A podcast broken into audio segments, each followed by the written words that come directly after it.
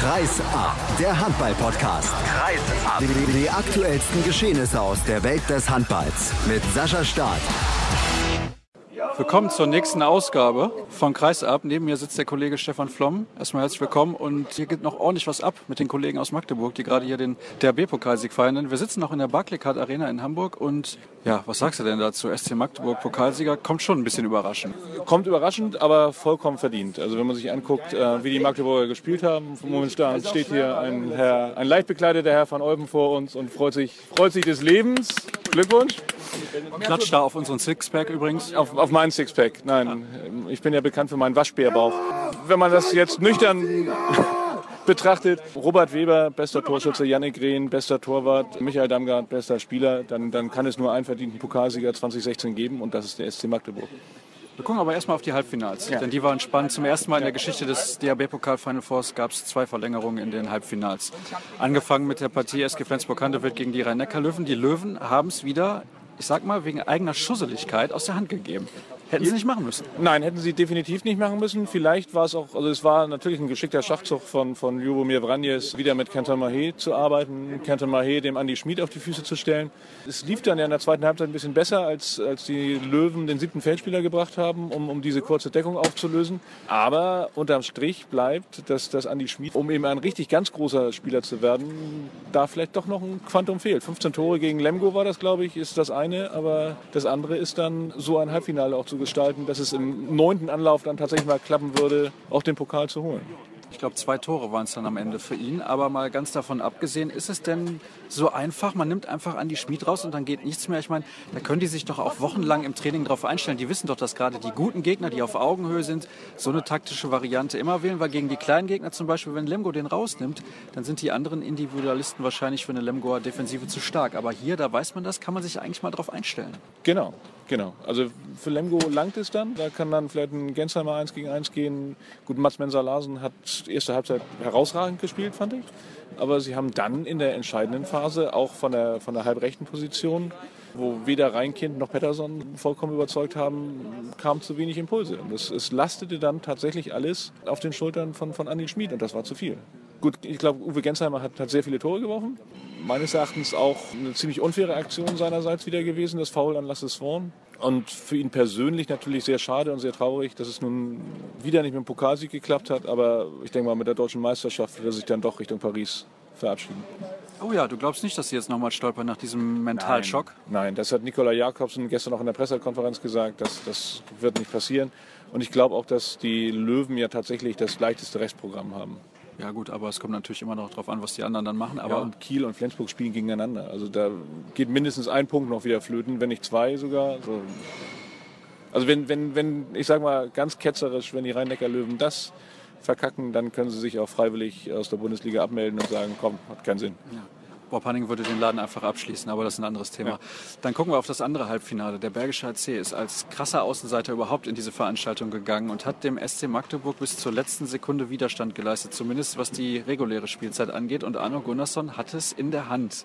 Ja. Der Dreher da an Yannick Rehn vorbei. Die haben vorher gesagt, sie haben diese neuen Bälle bekommen, die sind ein bisschen anders als vorher und die haben alle behauptet, die Dreher, die funktionieren damit so sensationell gut, aber in dem Moment hat er dann hinterher wohl auch gesagt, ist ein bisschen rausgerutscht und dann hat der Dreher nicht geklappt. Das wäre eine große Sensation gewesen, wenn die das geholt hätten, dieses Ding. Also dieses Halbfinale zumindest. Ja, ja. und es wäre auch verdient gewesen. Also ich war auch, auch überrascht. Auf der anderen Seite ist das natürlich auch ein Spiel, in dem auch ein Bergischer HC nichts zu verlieren hat. Das ist scheißegal, die gehen raus, die spielen Handball das hört sich jetzt schon fast an wie Franz Beckenbauer, ist ja furchtbar. Du kannst nur gewinnen, du kannst in einem solchen Spiel nur gewinnen. Und, und so sind sie aufgetreten. Björkwind Gustafsson hat im, im, im, Tor, der hat ja eine Ausstrahlung gehabt, das war gigantisch. Der alte Mann Schilagi, der glaube ich mehr aus Anbau- und Ersatzteilen besteht als aus Originalmaterial, äh, hat vorne die Fäden wieder gezogen. Und es wäre nicht unverdient gewesen, wenn der BHC das ins Finale geschafft hätte. Aber vielleicht dann doch wieder zu viel Schilagi? Ja, aber es muss dann eben tatsächlich auch diesen Go-To-Guy geben in der, in der entscheidenden Phase und, und das ist ein Viktor Schilagi. Das ist er immer gewesen. Ich kann mich erinnern, da spielte er noch beim THW Kiel, es ging gegen den, den HSV Hamburg und er kam aus einer langen Verletzungspause zurück und trotzdem hat, hat Alfred Gislason damals auch den letzten Spielzug für Schilagi spielen lassen, was dann glaube ich nicht geklappt hatte, aber trotzdem, wenn du so einen Mann hast, dann, dann kriegt er die, die, die Kugel zum Schluss und muss es dann richten. Ist das ein Problem für so eine Mannschaft wie ein BHC? Denn der ist jetzt auch, glaube ich, 37 mittlerweile alt. Der kann natürlich nicht mehr die Leistung bringen, die er in den letzten Jahren gebracht hat, war in dieser Saison lange verletzt. Und das zeigt sich auch, ich weiß, du hast nicht so viele Spiele des BHC in dieser Saison gesehen, aber gerade für so Mannschaften, die unten drin sind, ist es ganz, ganz wichtig, dass die Leistungsträger eigentlich ans Leistungsmaximum kommen. Unbedingt, unbedingt. Und es wird Sinn, auch der werden die letzten Spiele noch weisen, ob es reicht für den BHC oder obwohl ich da eigentlich recht optimistisch bin, dass sie es schaffen sollten. Ich glaube auch, ja. Denn Eisenach, muss ich ganz ehrlich sagen, da sehe ich relativ schwarz. Ja. Ne? Eisenach, Lübbecke, das, ist, das ist, werden wohl neben dem HSV dann die beiden sein, die, die es trifft am Ende. Dann kommen wir zum Finale. Warum hat der SC Magdeburg aus deiner Sicht dieses Finale gewonnen? Ich habe den Eindruck gehabt, die sind rausgegangen und, und, und hatten so viel Feuer, die wollten das Ding. Ich habe vorhin mit Robert Weber auf der Platte noch kurz gesprochen der übrigens extrem streng nach, nach Schaumwein roch, aber das ist ja auch kein Wunder. Und Robert Weber meinte, sie haben in der Kabine gesessen und haben schon gesagt, heute wird Geschichte geschrieben. Und mit diesem Ding sind sie rausgegangen und wollten unbedingt. Ich glaube, bei den Flensburgern, Jubomir Vranjes erzählte auf dem Flur eben, er hat zwei, drei Spieler gehabt, die konnten heute Morgen kaum gehen und das hat man auch gemerkt.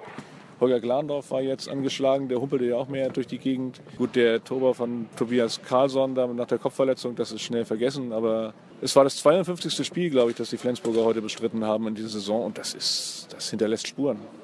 Vor allem, er weist jedes Mal darauf hin, aber er hat natürlich das nicht in der Hand, da irgendwas zu ändern. Die Spiele werden weiterhin gespielt, das Champions League-Format wird gleich bleiben. In der Bundesliga musst du auch in jedem Spiel 100 Prozent geben, sonst kommt so ein Ergebnis zustande wie zuletzt, wo Kiel unentschieden spielt in Baling und sowas. Ne? Also du kannst nicht irgendwie mit 80 Prozent in so ein Spiel gehen. Nein, überhaupt nicht. Das, das, man muss 100 Prozent gehen und ich glaube, es funktioniert auch nicht anders. Also ich glaube auch, also wenn, wenn, die, wenn die Spieler nicht 100 Prozent gehen, dann wird das Verletzungsrisiko auch zu groß. Also die müssen 100 Prozent gehen, das sind, das, sind, das sind Vollblüter, das geht nicht anders.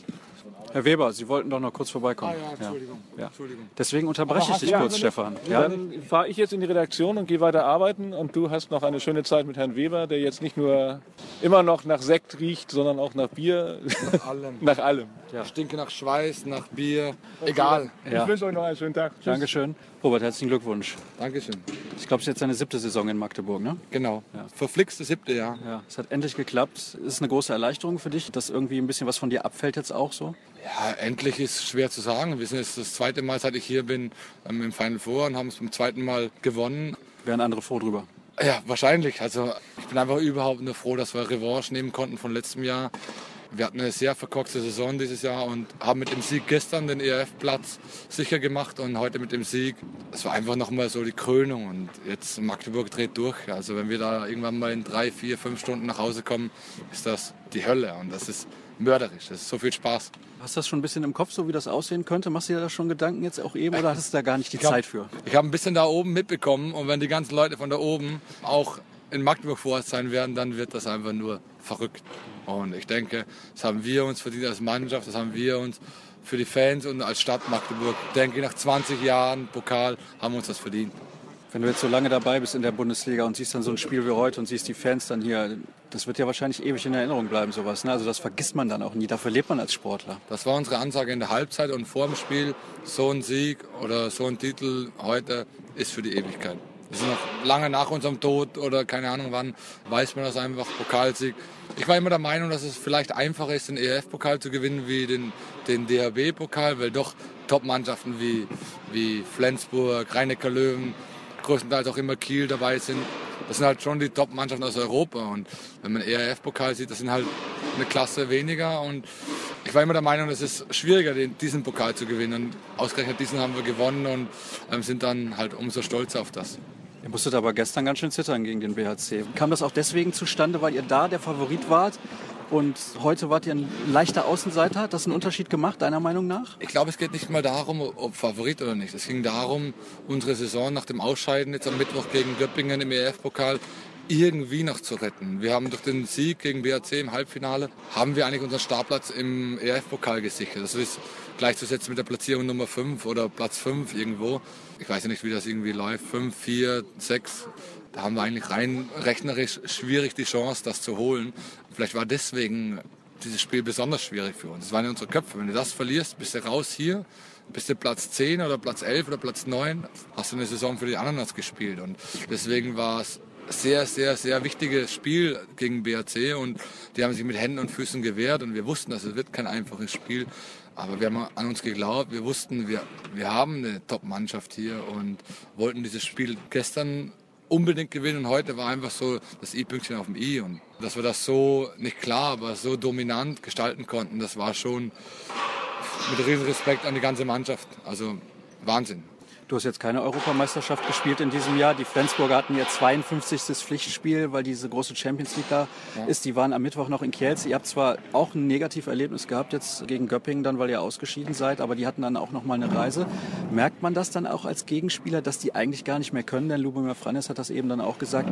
Die sind am Ende, komplett am Ende. Wie ist das bei dir persönlich auch? Ich weiß nicht. Ich persönlich, ich kann mich da immer wieder pushen. Also bei mir ist es, ich bin eher ein komischer Typ, muss ich zugeben. Also wenn so Spiele da sind, dann bin ich hundertprozentig da, dann bin ich motiviert und auch körperlich. Klar, gestern nach dem Spiel gegen BRC, ich war tot. Ich bin im Hotel gelegen. Wir hatten noch ein bisschen private, andere Probleme. Ich war einfach tot, aber dann stehst du auf heute früh und weißt, du stehst im DHB-Pokalfinale. Eine Kulisse wie, wie heute mit den SCM-Fans im Rücken, das ist bombastisch. Und dann musst du dich einfach aufrappeln. Und jetzt also Rückschläge oder nicht, das ist für uns, wie gesagt, Flensburg ist noch mitten im Titelrennen, die können noch den Titel holen. Wir waren im Irgendwo oder im Nirgendwo, kann man sagen. Und für uns war es die letzte Chance. Und jetzt, wie gesagt, nach 20 Jahren haben wir endlich diesen Pokal, können wir hoffentlich bald in Magdeburg auf dem Balkon präsentieren. Das, wir haben eine Mannschaft, da haben vielleicht fünf Leute irgendwo irgendwann mal einen Titel gewonnen. Und Flensburg, wenn man da durch die Reihe guckt, hat jeder schon mal irgendwas Großes gewonnen. Und deswegen sind wir halt umso stolzer auf diesen Titel heute. Das hört man bei dir raus. Die letzte Chance habt ihr genutzt. Herzlichen Glückwunsch nochmal, Robert. Jetzt machen wir die erste kurze Pause und dann sprechen wir ein bisschen über die Champions League. Der nächste Kollege steht bei mir, beziehungsweise von Hamburg geht es schnell nach Köln. Björn Parzen, erstmal herzlich willkommen. Heute Auslosung des Final Fours in Köln. Du warst auch bisher bei jeder Veranstaltung dabei, oder? Ja, bei jeder hier. Es wird jetzt das siebte Mal. Und es wird immer besser, finde ich. Also die kleinen Sachen, die am Anfang nicht funktioniert haben, die funktionieren immer besser. Das sportliche Niveau wird immer höher, das sehe ich ähnlich. Und ich denke auch die Mannschaften, die sich dieses Jahr qualifiziert haben, die repräsentieren vielleicht gemeinsam mit Barcelona und Flensburg auch die besten Mannschaften Europas. Also es ist nicht so, dass es einen großen Favoriten gibt und einen riesigen Außenseiter. Auch wenn Alfred Gieslasson das ein bisschen so sieht. Aber ich denke, das Turnier ist sehr, sehr ausgeglichen dieses Jahr. Dann lass uns doch mal über die Viertelfinalspiele sprechen und vor allem natürlich über die Partie des FC Barcelona gegen den THW Kiel. Vor dem Rückspiel haben viele noch so geungt, ja, das könnte eng werden für den THW, denn Palau Blaugrana, da sind häufiger schon mal die Gegner richtig gestolpert. Auch während des Spiels in der zweiten Halbzeit irgendwann, da kippte das dann wieder so ein bisschen, obwohl der THW lange sehr, sehr souverän gewesen ist. Ja, man muss sehen, sie waren dann plus vier, sie hatten insgesamt plus neun Tore vor und plötzlich war es quasi Gleichstand. Also Barcelona hat in zehn, zwölf Minuten äh, den gesamten Rückstand wieder aufgeholt und hat dann gezeigt, was sie eben können in Palau Blaugrana. Also sie waren dann richtig gut, aber im Gegensatz zum Beispiel zu den Rhein-Neckar-Löwen vor zwei Jahren kam der THW zurück. Also sie haben dann äh, sich so gezeigt, wie man sie kennt, nämlich mit viel Kampf und der richtigen Abwehr und am Ende kam dann eben auch Niklas Landi noch mal rein und die drei Tore von Joan Caneas, ausgerechnet der Spanier im Team der Kieler, hat dann natürlich dafür gesorgt, dass die Kielers dann auch geschafft haben. Also unwahrscheinliche kämpferische Leistung in der Schlussphase. Drei Aufsetzertore von Caneas. Ja, also man muss ja sehen, bei Caneas gibt es ja noch die schöne Geschichte. Er hat ja noch einen Bruder, der ist Marc und der spielt in Granollers. Und beide Caneas-Brüder haben sich für die Finalturniere in den Europapokalwettbewerben qualifiziert. Das heißt, Joan spielt in der Champions League und äh, Marc spielt im ERF-Pokal. Und dann kann man ja mal sehen, welcher Caneas am Ende vielleicht sogar eine Trophäe mit nach Hause in die Familiensammlung bringt. Schwer genug wird es auf jeden Fall. Ich möchte noch mal ein bisschen auf Niklas Landin zu sprechen kommen. Der hat hinten raus noch mal einige Bälle gehalten. Das war eine sensationelle Leistung von ihm. Viele haben ja gesagt, oder viele sagen das immer noch, in den großen Spielen ist er meistens nicht so präsent. Das war jetzt ein großes Spiel, zumindest für das Weiterkommen ins Final Four, vor allem auch für den THW Kiel wichtig. Nicht in Hamburg dabei gewesen mit der deutschen Meisterschaft. Das könnte auch eng werden. Deswegen war das Erreichen des Final Fours für diesen Verein schon sehr, sehr wichtig, finde ich zumindest. Ja, wenn man es Landin sieht, Landin hat ein herausragendes erstes Viertelfinale gemacht. Dann hat er einige lichte Momente in der ersten Halbzeit gehabt, dann ist er aber komplett abgetaucht. Aber dann, entgegensätzlich dessen, was, was viele Leute über ihn sagen, als es dann wirklich darauf ankam, war er wieder da. Holt drei, vier Dinger raus. Wenn man jetzt sich zum Beispiel so seine Finals anschaut, EM 2014 oder WM 2013, da waren die großen Spiele, da war er nicht da. Aber jetzt in dem Spiel kam er zurück und vielleicht ist das ja auch für ihn so sein persönlicher Palau-Blaugrana-Flug gewesen, weil er war ja zwei Jahre vorher bei den Löwen im Tor und hat diese minus sieben Niederlage mitgemacht. Ich denke mal, für ihn war es eine persönliche persönliche Genugtuung, dass er diesmal nicht rausgeflogen ist mit Kiel. Dann gucken wir auf die anderen Spiele. Natürlich müssen wir sprechen über Flensburg gegen Kielce. Diese Szene am Ende war, ich denke, das siehst du genauso, ein klarer 7 Meter. Trotzdem war das aus meiner Sicht eine insgesamt nicht so herausragende Schiedsrichterleistung. Kann man das so stehen lassen? Ja, das sehe ich ähnlich. Also es gab viele Situationen, wo die Schiedsrichter anders die Auslegung machen können oder anders hätten pfeifen können. Ich habe noch von keinem gehört, der gesagt hat, es sei kein sieben Meter gewesen am Ende. Also sagt wirklich jeder. Man kann natürlich auch sagen, Anderson hätte rot kriegen können. Das war eine andere Situation. Ich mache es aber dennoch nicht an der Schiedsrichterleistung fest, dass Flensburg ausgeschieden ist. Sie haben sehr viele Chancen vergeben. Die Schiedsrichter waren schlecht. Sie waren auch teilweise auf der Seite von Kielce schlecht. Aber eben in den entscheidenden Situationen am Ende waren die Regelauslegungen so, dass sie pro Kielce waren. Aber Flensburg hatte es vorher in der Hand, auch im Hinspiel schon, dieses Spiel oder dieses Viertelfinale erfolgreich zu gestalten. Natürlich erinnert man sich dann immer an diese Schiedsrichter, an diesen Nicht-Pfiff für den sieben Meter. Aber Flensburg hatte auch andere Situationen, wo man hätte sagen können, da hätten sie mehr Tore machen können, gerade im Angriff in beiden Spielen. Ja, das finde ich auch. Allerdings, das hat mir jetzt auch Lubomir Franis, das hören wir dann gleich in den O-Tönen in Hamburg nochmal gesagt, die Spieler sind komplett am Ende. Also, sag mal, drei Viertel der Mannschaft, die kann einfach nicht mehr. Ja, und dann muss man ja so sagen, er ist in der gnadenreichen Situation, dass er einen 17er Kader hat, von dem so gut wie keiner verletzt ist im Moment. Also wenn man von Zachariasen absieht, der jetzt wieder zurückkommt und wenn man sich sieht, welchen Kader Alfred Gislason in Kiel hat, die Spieler sind auf jeden Fall am Ende. Sie haben eine EM hinter sich, sie haben eine lange Champions League-Saison hinter sich, sie haben teilweise Olympia-Quali hinter sich, haben teilweise im Kopf, dass sie im Sommer Olympia spielen werden, haben eine Saison in der Bundesliga hinter sich, dann die Flensburger auch noch im Pokal. Die sind jetzt auch wirklich auf dem Zahnfleisch. Jetzt muss man sehen in Köln, man hat jetzt noch ein bisschen Zeit zu regenerieren. Aber ich glaube, der THW hat bis dahin noch sechs Bundesligaspiele gefühlt. Da muss man ja auch sehen, wie, wie in welcher Situation sie dann in Köln ankommen. Und ich glaube, vorher ist noch dieses wichtige Spiel von Kiel gegen Flensburg. Die spielen auch noch in Melsung, die spielen noch gegen Wetzlar. Also das wirkt sich sicherlich jetzt auch ein bisschen auf die Meisterschaft aus. Das kann ich mir durchaus vorstellen. Oder siehst du das anders? Also ich sage es mal so, die Kieler haben jetzt Lunte gerochen. Sie haben plötzlich die Chance auf zwei Titel. Vor drei, vier Wochen haben viele die komplett abgeschrieben, Pokal ausgeschieden. Champions League haben sie keine Chance gegen Barcelona. Sie sind hinter den Löwen. Und ich sag mal, jetzt sind sie in Köln dabei. Und in Köln kann alles passieren in zwei Spielen. Sie sind immer noch hinter den Löwen natürlich, aber man muss jetzt mal sehen, sie haben natürlich ein hammerhartes Restprogramm jetzt. Und ich glaube aber nicht, dass Alfred Gislason der Typ ist, der Kräfte sparen lässt, egal in welchem Spiel. Sei es jetzt in irgendeinem Bundesligaspiel oder dann eben in Köln dort dreimal nicht. Ja, das kann ich mir auch sehr, sehr schwer vorstellen. Kommen wir aufs nächste Spiel zu sprechen. Westbrem hatte mit drei Toren bei Vardar Skopje gewonnen. Da haben wir, glaube ich, beide schon gedacht, ja, kein Problem für die Ungarn. Aber das wurde noch mal richtig eng dann im Rückspiel. Ja, sagen wir es so, die erste Halbzeit war, war eine sehr, sehr komische Halbzeit aus Sicht der, der Ungarn. Sterbik hat alles gehalten im Tor von Wada. Westbrem war ganz schwach im Angriff und ich glaube nach acht, neun Minuten stand es schon 6-2 und aber virtuell war da schon in Köln gewesen zum ersten Mal.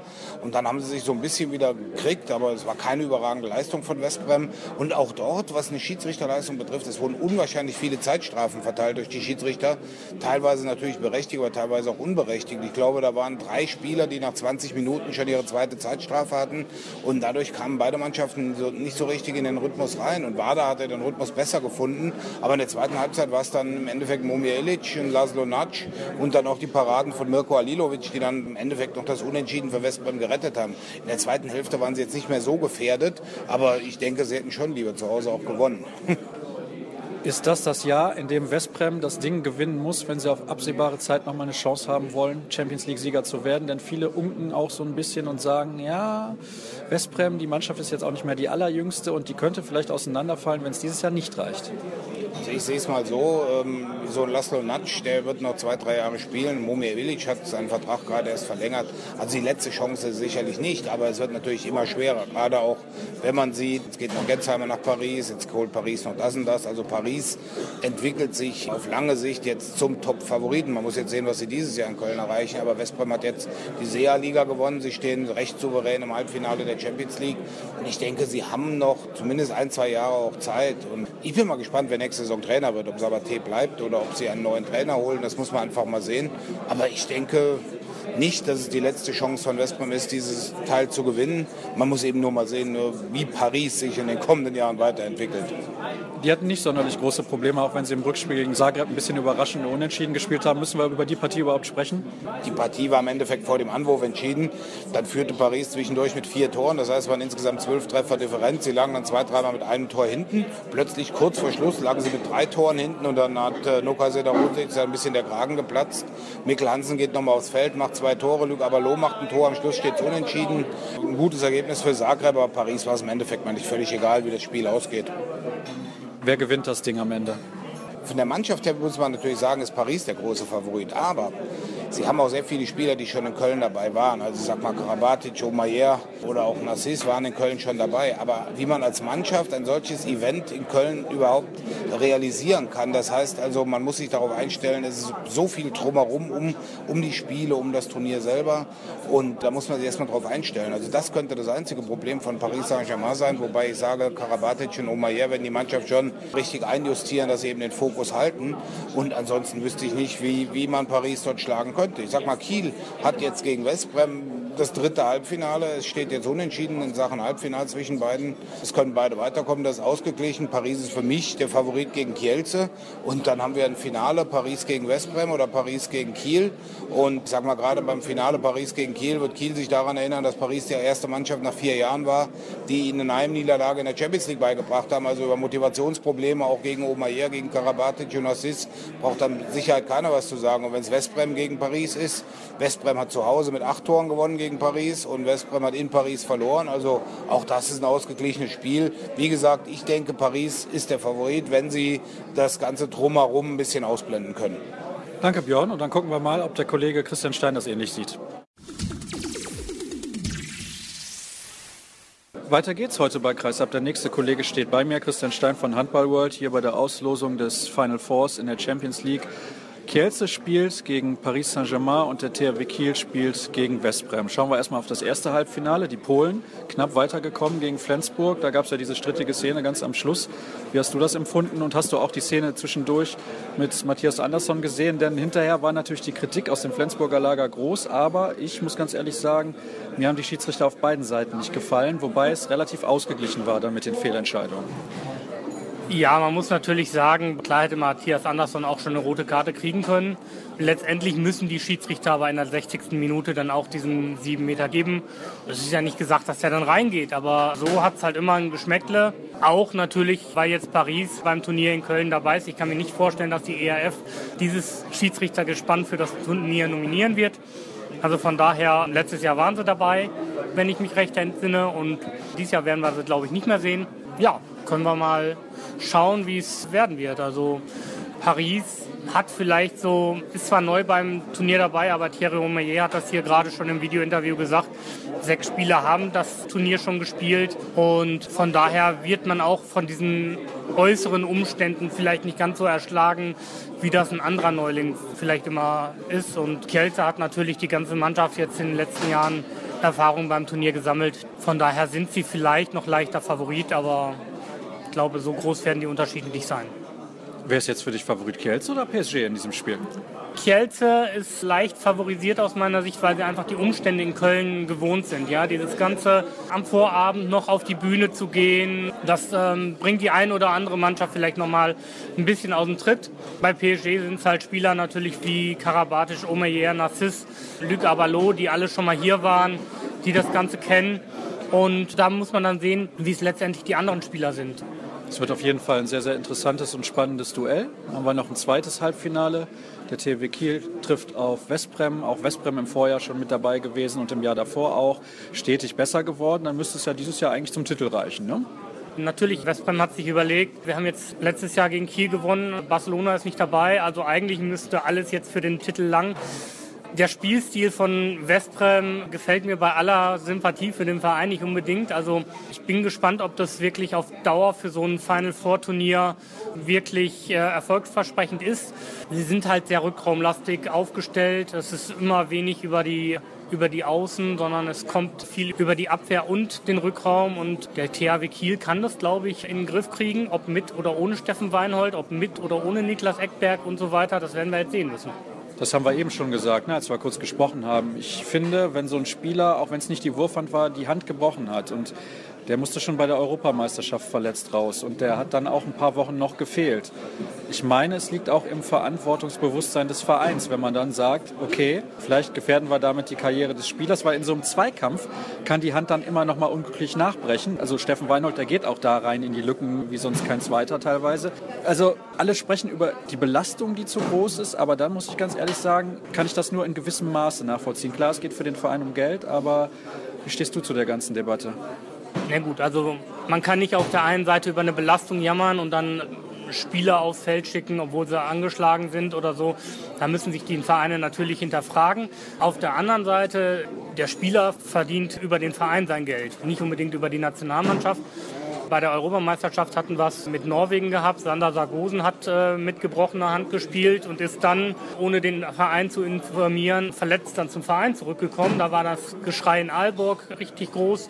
Klar ist auch, man muss jetzt sehen, wie lange Steffen Weinhold erstmal ausfällt. Mittelhandbruch heißt im Normalfall sechs bis acht Wochen. Dadurch, dass es nicht die Wurfhand ist, ist es vielleicht ein bisschen eher möglich. Aber man muss auch sagen, mit der rechten Hand hält er sich halt die Gegner vom Leib, wenn er in die Abwehr bricht. Also so ungefährlich ist es auch alles nicht. Ja, ich bin gespannt, ob er in Köln dabei sein wird. Ich glaube, er wird dabei sein. Und wenn dann was passiert, ist hinterher das Gejammer noch mal doppelt so groß, oder nicht? Ja, natürlich. Also wir müssen ja nur vier Jahre zurückblicken. Da war Deutschland nicht für Olympia qualifiziert. Also es wäre sein erstes olympisches Turnier, was er spielt. Und ganz klar, mit einem Auftritt in Köln wird er immer Gefahr laufen, Olympia zu verpassen. Sehen wir da mal, ob er dieses Risiko eingeht. Gibt es sonst noch irgendwas Interessantes rund um die Veranstaltung, was du heute so mitbekommen hast, worauf du dich besonders freust? Weil es glaube ich, jetzt auch das siebte Mal dann für dich. Ne? Ist die siebte Veranstaltung in Köln. Ne? Und du warst jedes Mal auch mit dabei. Eben haben sie natürlich gesagt, das ist die beste Veranstaltung im Welthandball. Also da bleibe ich dabei. Olympia ist die beste. Aber was so ein kurzes Wochenende angeht, sticht das schon einmalig heraus, auch im Vergleich zum DHB-Pokal-Final vor. Naja, also erstmal ist es natürlich immer in der schönsten Stadt Deutschlands oder der Welt. Das muss ich jetzt als Kölner so sagen. Ich denke mal, man kann sich auf das ganze, ganze Wochenende freuen. Ja. Die Opening Party schon mit den, mit den Blackfoes, das Event drumherum ist wirklich immer gut organisiert, wurde auch immer von Jahr zu Jahr eigentlich besser. Und von daher kann man sich da wirklich auf ein, auf ein Event freuen, auch wenn die Lieblingsmannschaft nicht unbedingt qualifiziert ist. Ich denke, es wird wie in, im letzten Jahr auch wieder so sein, dass die Tickets schnell ausverkauft sind. Und wenn ich mir überlege, letztes Jahr schon mit Kielce, Kiel und Westbrem, da war eine richtige Stimmung in der Bude. Mal gucken, was da aus Paris ankommt. So weit ist es nicht. Ich freue mich auf jeden Fall wieder auf die Veranstaltung. Eine Frage zum Abschluss mit der Bitte um eine extrem kurze Antwort. Wer gewinnt das Ding? Ich vertraue mal auf Nuka Sedarusic und Nikola Karabatic und sag mal PSG, auch wenn sie als kleiner Außenseiter ins Turnier gehen. Na gut, dann gucken wir mal, ob es am Ende auch so kommen wird. Ich sage erstmal vielen Dank, dass du dir die Zeit genommen hast, hier noch mit mir kurz zu sprechen. Und jetzt gibt es noch ein paar O-Töne. Keinen von der Veranstaltung heute, da haben wir ausführlich genug drüber gesprochen, denke ich, sondern noch vom DRB-Pokal Final Four aus Hamburg. Und ansonsten sage ich danke fürs Zuhören und nächste Woche sind wir dann wieder für euch da. Finn Lemke, herzlichen Glückwunsch erstmal nachträglich zum Geburtstag und natürlich zum Titelgewinn im DAB-Pokal 2016. Das ist ein ganz gutes Jahr für dich, ne? Äh, bisher läuft es uns gut. Aber danke zu den Gratulationen natürlich. Warum hat es denn heute geklappt mit dem Sieg? Boah, keine Ahnung, weiß ich jetzt nicht. So emotionsgeladen, muss, äh, musste alles raus. Habe ich nicht mitbekommen, ob wir gewonnen haben, aber wir haben gewonnen. Ja, dann muss ich mir jetzt natürlich schnell eine andere Frage überlegen. Aber wenn du überlegst, jetzt gestern, das war ein ganz, ganz knappes Ding ja. hinten raus. Heute wurde es auch nochmal richtig ja. knapp. Wie war es von der Kraft her? Ja, wir haben gestern mit Sicherheit nicht so gut gespielt wie heute. Sind heute besser reingekommen, haben besser die Gegner zu packen gekriegt und besser verteidigt. Und vorne war, war das gleiche Spiel wie gestern mal sehr überragend. Und ähm, daher freuen wir uns einfach, dass wir jetzt gewonnen haben. Macht denn so ein Pokalsieg dann alles andere, was in der Bundesliga dieses Jahr passiert, vergessen und auch das Aus im ERF Cup? Nee, macht es nicht. Trotzdem ist es einfach geil, Pokal zu holen. Das können wir jetzt mit unseren Fans feiern. Das waren wir denen auch schuldig, dass wir denen jetzt auch mal was präsentieren können. Ich kann mich erinnern, damals nach Krakau, am nächsten Tag hattest du nicht viel Stimme. Wie wird das dann morgen in Magdeburg sein? Ähnlich, ganz, ganz ähnlich. Wird auch die Sau rausgelassen heute. Aber du weißt, dass noch ein paar Spiele auf dem Programm stehen, ne? Ja, das nächste Spiel ist nächstes Wochenende. Also ich glaube, jetzt können wir mal die Kuh im Dorf lassen und heute Abend mal einen drauf machen. Das hat dir gegönnt. Dankeschön. Dankeschön. Michael Haas, herzlichen Glückwunsch. DHB-Pokalsieger 2016. Du hast eben bei einem Kollegen gesagt, ein nationaler Titel hat dir noch gefehlt. Ist das ein bisschen Erleichterung jetzt auch oder überwiegt mir der Stolz bei so einem grandiosen Sieg, wie ihr den in diesem Wochenende erreicht habt? Nach dem Titel hat man, glaube ich, keine Erleichterung. Das ist, Erleichterung heißt ja auch, Gott, ein Glück ist nochmal gut gegangen. Und äh, das, wir sind gerade einfach nur stolz, dass wir das geschafft haben, dass wir es geschafft haben, in diesem Wochenende auf dem Punkt da zu sein. Heute hat echt alles funktioniert. Und äh, das, das macht uns jetzt stolz und das werden wir jetzt für den Moment genießen. Finn Lemke wusste eben gar nicht, warum ihr gewonnen habt. Kannst du es mir sagen? Warum habt ihr heute diesen Titel geholt? wir wollten es unbedingt. Wie ich Ihnen gesagt habe, es hat alles gepasst. Wir hatten eine gute Deckung, wir hatten guten Schulter und wir hatten einen verdammt guten Angriff. So, und dann wird es halt einfach für jede Mannschaft schwer, gegen uns zu bestehen. Und äh, wenn wir das halt öfter die Saison abgerufen hätten wie heute, ständen wir auch nicht da, wo wir jetzt stehen. Aber das ist alles jetzt gerade egal, weil wir haben es geschafft, dieses Wochenende in den Fokus zu stellen. Wir waren alle da auf dem Punkt und deswegen äh, freuen wir uns jetzt.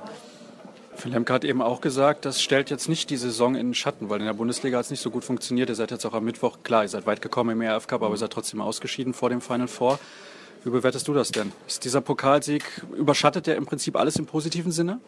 Gott, man kann jetzt nicht nur wegen Pokalgewinn sagen, oh ja, wir haben eine super Saison gespielt. Das, natürlich muss man darüber sprechen oder sich Gedanken machen, wie man da äh, über eine ganze Saison konstanter spielen kann.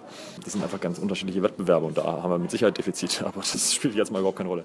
Für dich persönlich trotzdem eine super Woche. HC Erlangen ist aufgestiegen, du bist jetzt noch Pokalsieger geworden. Im Prinzip auch für dich persönlich ein perfekter Abschied für deine Zeit in Magdeburg. Ja, ist jetzt alles nach Plan gelaufen. Ich freue mich, dass ich, äh, ich bin hier damals vor drei Jahren nach Magdeburg gekommen mit dem Ziel, hier irgendwie mal einen Titel zu gewinnen und das habe ich jetzt geschafft. Kann ich erstmal für den Moment zufrieden abtreten. Ja, du wirkst enorm zufrieden, also das muss ich sagen. Das habe ich selten gesehen. Ja, natürlich, aber trotzdem, äh, es gibt ja Spieler, die sind dann so in sich gekehrt, aber bei dir merkt man das so richtig. Ja, das, ist, es tut einfach unfassbar gut, dass wir, äh, dass wir das geschafft haben, weil, äh, wie gesagt, ich war zum fünften Mal jetzt hier mit auch vielen verschiedenen Mannschaften und es hat immer an irgendwas gehapert. Entweder war man nicht auf dem, auf dem Punkt da oder es hat an irgendwas anderem gelegen und heute hat einfach alles gepasst und das ist einfach ein unfassbar befriedigendes Gefühl. Dann viel Spaß beim Feiern. Dankeschön. Ja, danke. Johann Jakobsen, es ist sicherlich schwer, die richtigen Worte zu finden nach so einer Niederlage heute im Pokalfinale gegen den SC Magdeburg. Am Anfang der Start, war das das Problem? Genau, äh, aber wir kommen trotzdem, ja, steht es zwei Führende mit, äh, glaube ich, äh, in der zweiten Halbzeit und da haben wir schon die Chance, äh, das äh, wieder ins, ins Spiel zu kommen. Äh, aber ja, dann kriegen wir ein paar zwei Minuten und äh, die kriegen zwei Minuten. Trotzdem schaffen wir nicht mit so 2-3-0 zu, zu gewinnen, was wir ja, gebrauchen hätten. Was hat es heute für eure rechte Angriffsseite besonders schwer gemacht? Denn ihr habt nicht so richtig in die Partie gefunden. Ja, also wir, wir spielen ja auch so, dass wir äh, in diesem Spiel äh, unsere Drücke auf der linken Seite aufbauen äh, sollen und dann Ball äh, ganz zum Rechts lassen. Äh, das haben wir ein paar Mal gemacht, aber nicht gut genug. Äh, so haben wir auch gestern gespielt und dann hat es besser geklappt. Wie bewertest du die Woche jetzt, wenn du nochmal zurückblickst, auch auf das Spiel gegen Kielce? Ist das dann, wenn ihr keinen Titel holt, eine verlorene Saison für euch?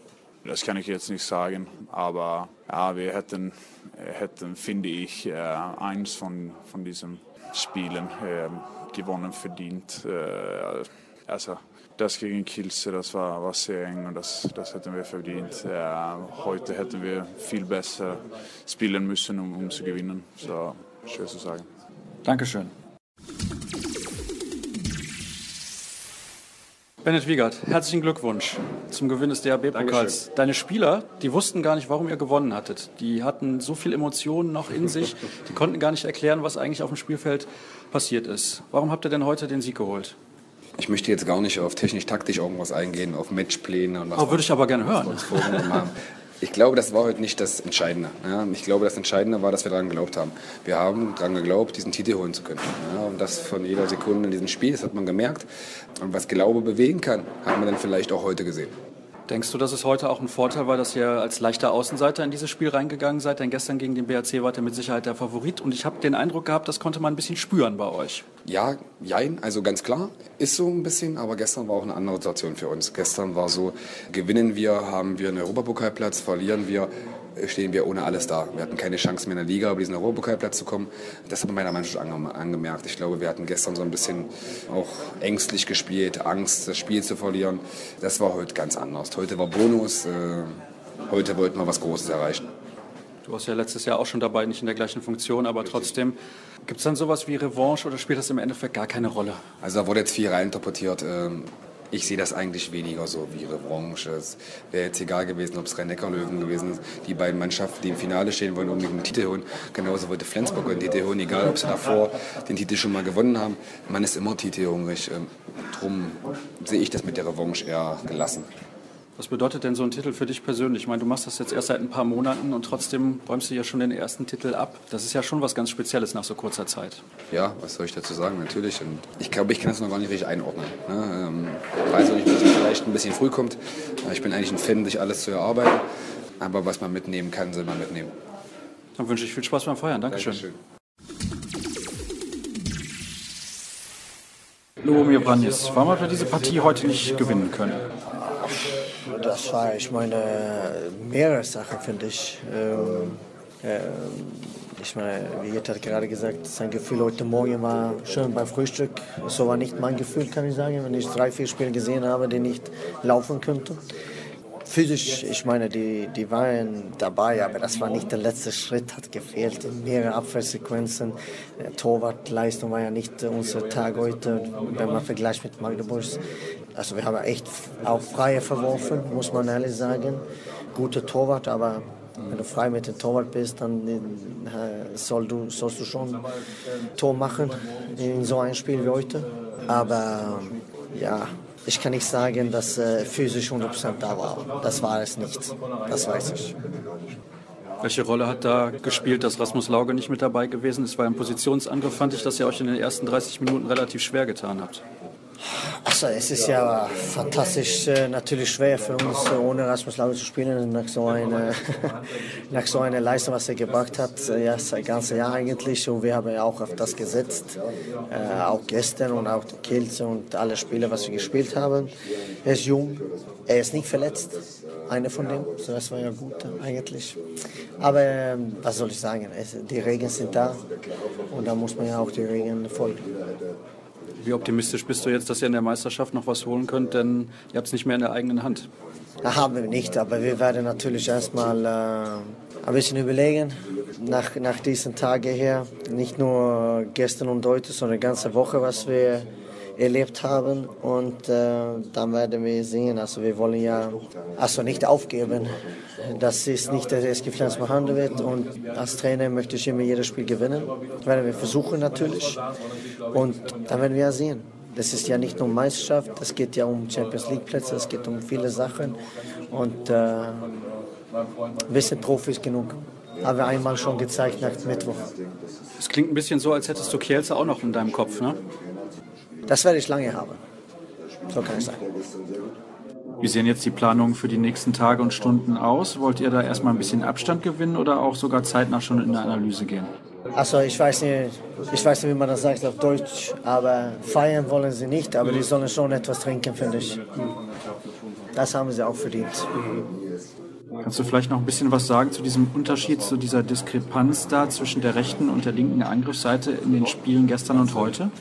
Ja, gestern war die rechte Seite gut, heute war das weniger gut. Äh, ich habe ja versucht, das zu verteilen. Aber es ist ja auch so, dass äh, Knochentour, also es tut weh, zwei Tage hintereinander solche Spiele zu spielen. Es ist einfach so. Und nach unserer Woche, es ist keine Schulung, aber es ist Realität. Es war unser 52. Spiel. Also auf einem sehr hohen Niveau. Ich muss schon meine Mannschaft ein bisschen schützen. Ähm, wegen dieser Sachen. Gab es eine Überlegung deinerseits, vielleicht mal Michael Darmgard kurz zu decken, weil der gerade in der ersten Halbzeit sehr, sehr viel Dynamik reingebracht hat und eure Deckung da so in Bewegung gebracht hat und selber natürlich auch extrem erfolgreich war? Ja, also wir haben einen Matchplan gehabt und äh, wie gesagt, einige Spieler waren ja nicht 100% fit heute. Deswegen mochten wir erstmal erste Halbzeit durchspielen und nur überleben. Und dann äh, wollten wir in zweiter Halbzeit, was wir gemacht haben. Das war ja okay. Aber äh, das war, ich habe meine Mannschaft gefragt, die, also 60 Minuten war nicht möglich heute.